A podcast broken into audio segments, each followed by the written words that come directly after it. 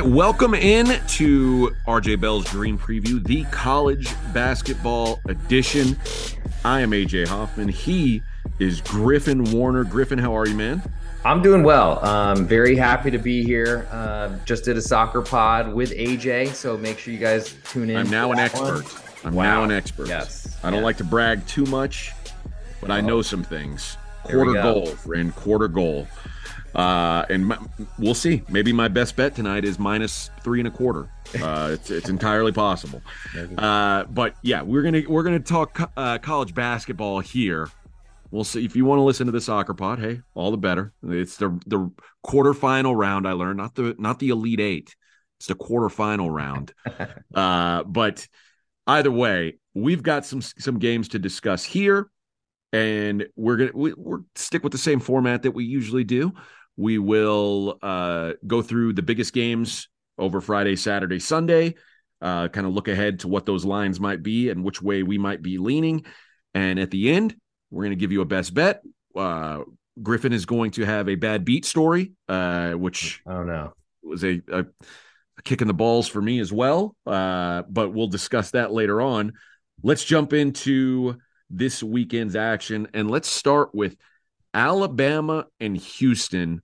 Houston, we're going to project project as about an eight point favorite. I'm curious your thoughts on this game, bud. Who? Uh, I like the prospect of Alabama, the what they can be. Um, but I gotta say, Nate Oats drives me insane. Like he was so good at Buffalo and had like did a lot with not a lot. I gotta say, he's had a lot of talent at Alabama and got big seeds and really hasn't delivered. And I feel like it's partly because of his strategy, which is really all math based uh, layups and threes. Um, but the variance between making those threes and not making them is significant. Um, I also feel like this is a rematch from a game last year that was very controversial that ended at the buzzer, if I remember yeah. correctly. Um, and I wonder if that might be a little bit in the mind of some Houston players. But um, Alabama's really talented. I just don't see them as a legitimate threat to Houston uh, unless they make a ton of threes, shoot a crazy percentage, Houston has an off day, which I mean they've they've had some trouble even though they're undefeated at this point in the season. Um, I like both these teams. I like the future of where they could be. I think Houston is the far more polished finished product at this point. I agree with everything you just said, but I think I'm going to lean to the tide here, and and this is going to be a fun game to watch, if particularly if you like defense. UH just kind of puts the squeeze on teams, and I think they'll do that to Alabama but we've seen teams that want to play up tempo just ground to a halt. In that Kent State game, there were 93 points scored in that game, in the whole game. And Kent State's like an up tempo offense. But because UH is so good at forcing teams into crawls, particularly the ones that can kind of at least somewhat compete from a talent standpoint, their games tend to be very low scoring. The three best teams they've played, Oregon, Kent State, and St. Mary's, those three games averaged a total of 105 points per game. It, like, that's an absurdly low number. And the average game has ended within about seven points. Bama's the best team they've played this year. And after St. Mary's, it's probably the best defense they've seen all year. I just think UH is not running away from these really good teams. I, I think their style of play makes it hard to bet them as a, a huge favorite against talented teams. They'll blow out teams that don't have any talent. But against a team like Alabama, I think the Tide can hang here. Yeah, I mean, it's a big number. So in a low scoring game, you're likely needing to hang around and maybe dodge a couple foul shots at the end. Or, I mean, in a low possession game, I feel like you see a lot of upsets in the NCAA tournament because they're usually snails and one team that's from a like Christian conference hits a bunch of threes, then all of a sudden that's enough to do it. Alabama clearly are not one of those. They're very talented and can certainly do a lot of damage in that type of area. I just feel like if their threes aren't going in, they have a little bit trouble of trouble hanging around. And then in a low possession game when they're fouling late, those fouls mean a lot. But potentially you can't get outside the number because they give up fouling at a certain point. So uh, lean to your way to the dog, but I just don't know that it's even close to being on my card. All right, let's take a look at Arizona and Indiana, uh, which I think is a a pretty fun matched game. Uh, but most Indiana's games, what they come down to is do you have someone who can slow down Trayce Jackson Davis? Someone who can just kind of give him some trouble. And I think in this case, the answer might be yes. Uh, Ballo, Tubelis, they've they got plenty of size and skill that Trayce Jackson Davis not going to have it easy on either side. And Indiana looked lost against the physicality of Rutgers. And I don't know that I'm not saying Arizona can do that. I just think the Cats are better defensively than people give them credit for. And Indiana's looked most vulnerable in the two games they've played away from home the Rutgers loss and then a two point win at Xavier. I think the crowd in Vegas is going to be much more Wildcat friendly. I, I lean to Arizona here. What do you see in this matchup? Uh, definitely agree that there's going to be a lot of cats in uh, in that crowd. Uh, went to an Arizona game there last year, actually during the the Pac-12 tournament, and it felt like it was an Arizona home game, and none of the other Pac-12 schools even cared. Um, I do. I mean, I also don't want to undersell Indiana. Though they probably have a lot of people that are excited to get out of Bloomington and play and sink the biz to go to uh, Las Vegas. I'm sure that's a, a pretty nice trip as well. Um, from what I saw with Indiana, uh, they were my best bet a couple games ago against uh, North Carolina in a win, and also went against them as a best bet on Rutgers. So I feel like I feel pretty good about Indiana right now and where I kind of see them. Um, they attacked the UNC inside and just went up them like over and over and over again. I don't know if that was because Bacot was injured or or what necessarily was happening, but um, I don't think that strategy is going to work against Arizona because, as you mentioned, Tubelis and Ballo, but then also they have a bunch of other seven footers if they need to pull them out there if they get in foul trouble. Um, I think Arizona is going to force Indiana to make shots, and I've not really believed in Indiana to make uh, perimeter shots in their whole time. Trayce Jackson Davis is great, but I feel like he's going to have um, a really because to me he's a little not at the college game necessarily, but I feel like he's undersized in the NBA and in this type of matchup where Arizona has a bunch of trees up front. Um, I I see Arizona as the only side I want in this one. All right, so some agreement there. Let's fast forward to Sunday. We've got one more game that happens to also be your best bet that we'll save from Saturday. But let's take a look at Maryland and Tennessee. We're going to project Tennessee at minus five in this game. I'll let you uh, take the T box here. So I've got a lot of history with Rick Barnes, um, and unfortunately, with this Tennessee team, I feel like they are really good defensively and can be really physical, but are very uh, at risk if there's a lot of whistles going on. The nice part, I think, in this one is both these teams are going to try to beat each other up. Maryland and any Kevin Willard team is trying to be as tough as they can. The nice part, I think, for Tennessee is that Kevin Willard's only been there a little while and hasn't really implemented that kind of type of strategy just yet. But seeing the kind of ups and downs of Tennessee, it's really kind of nauseating. I feel like it's basically motion sickness on hardwood. Um, I mean, seeing them with a loss to Colorado right after Colorado lost to Gram uh, to, to, Grambling, I believe it was, was uh, incredible. But then now seeing them at eight and one makes me feel like, oh, maybe they've righted the ship, and now it's just a bad, bad sign or something like that. I don't know if I really believe in that. I feel like they could have easily lost to USC on a neutral, and no one seems like USC in any sort of analytical metric driven anything. Well, I've except been, tall. They're they're good at being tall. They're they're good at that. Um, and to me, the way Tennessee goes is how well they make perimeter jump shots. And I just, I've, I mean, we watched, I think it was a best bet of mine last year in the guard in the Jimmy V Classic when they went like one for 21 or something like that from three. And unfortunately, I just don't know if that is going to happen at any time. So when I see them laying a pretty sizable number to a Maryland team who I think has been a, way above expectations, I think they're picked 10th in the Big Ten. Um, and they've got a capable uh, coach there who I think can put them in the right positions. Um, feels like a little bit of an expensive price on a neutral to me. I think I kind of feel the opposite way. I, I'm I'm not totally sure that on on their best night, Tennessee's not the best team in the country. Oh, like they they've could they have more fluidity on offense, better shooting, sure, but they're super efficient. They constantly get second chance opportunities, and I, I think they're almost without question the best defensive team in the country. I, it feels like I, I felt wrong by that Colorado game too. And because I bet Tennessee in that game, and for them to not only not cover, but to lose outright, I was like, what the hell was that?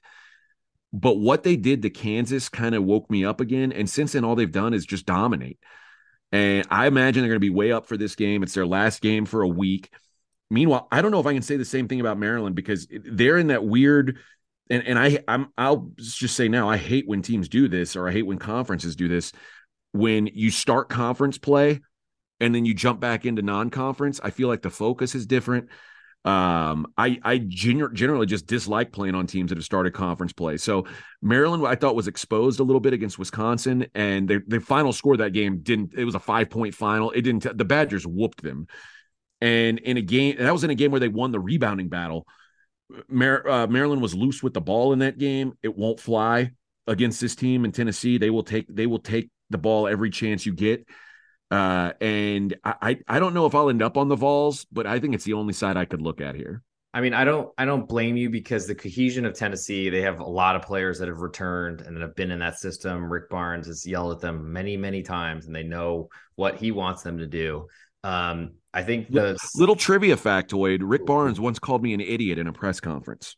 I mean, good for you. I feel like if there's yeah. any, if I would put that on my twitter.com profile as a, uh, as a, a glorification, um, he's still my profile picture, given a really weird look at Jacobin Brown. And I don't foresee myself ever changing that. So um, I've had a lot of history with him. Um, and I don't really like that history too much, but I mean, these are two ugly shooting teams potentially. Uh, I think that type of game favors Tennessee. Tennessee can murder this team if they shoot well. I just, I just don't know if that's going to happen.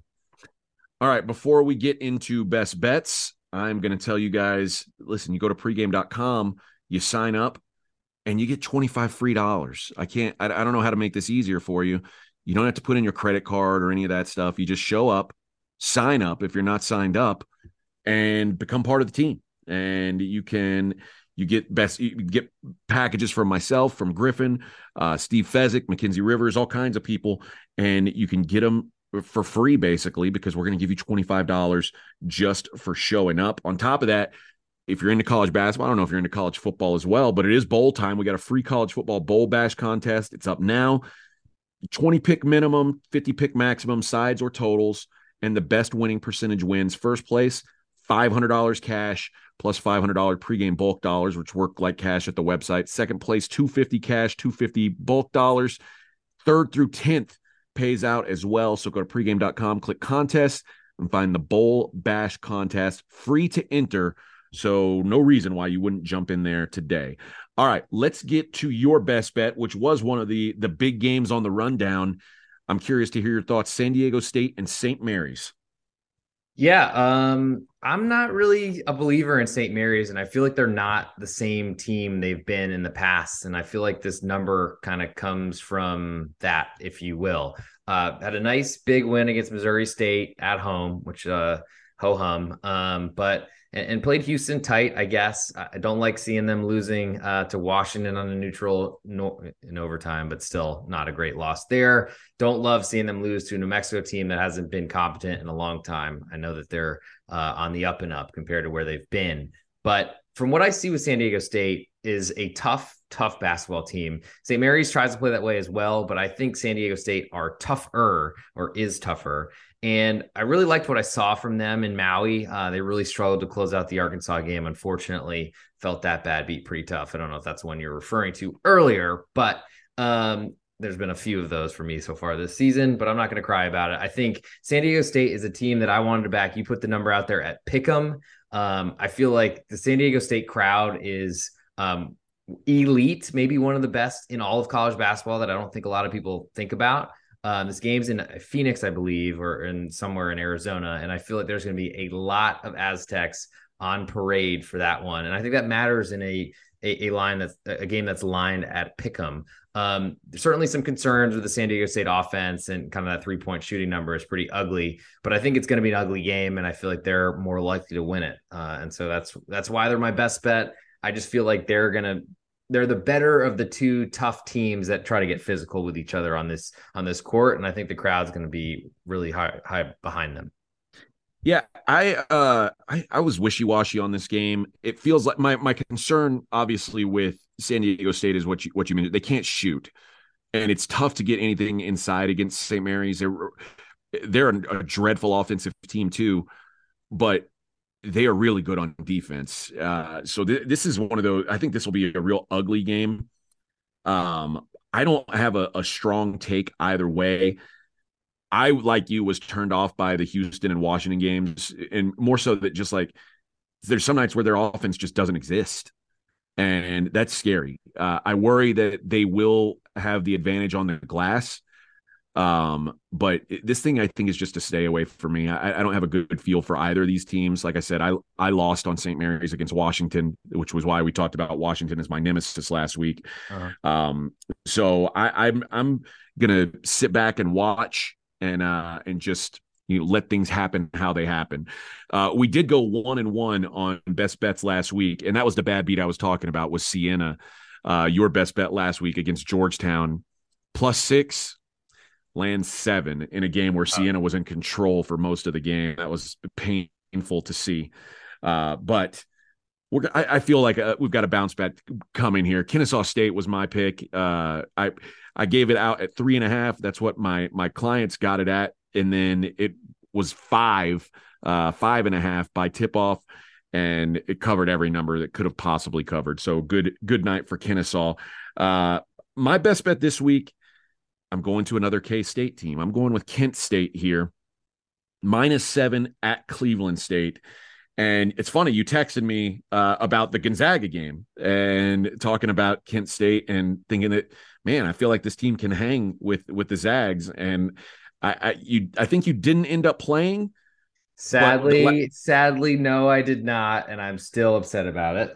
But I feel like the last thing you said to me was, "I'll just watch Gonzaga win by uh, was it by eight? You said, and then they won by seven. Yes, indeed. Yes. Yeah, pretty pretty good call by you. Um, but I, am gonna I'm gonna say Kent State is legit, and th- they've lost three of their last four games, which that that doesn't bode well at first glance. But they've all been road games and it's all been against solid competition. You know, it was a two point loss at Charleston, a five point loss at Houston, and a seven point loss at Gonzaga. They're competing with teams that have a lot more talent than them, and they are roughing up teams that don't. And the Cleveland State would fall into the teams that don't category. This is not a very talented team. They are a snail. They play super slow under their first year head coach, Daniyal Robinson but they're just not efficient enough on off. If you're going to play really slow, you better be efficient. And they are not. I, I don't know how this team, you know, gets better. Uh, I, I don't know that they've got the players right now that, that Robinson needs to run his system. But they they started out 0 and 3. Their first loss was at home to Notre Dame of Ohio. Ooh.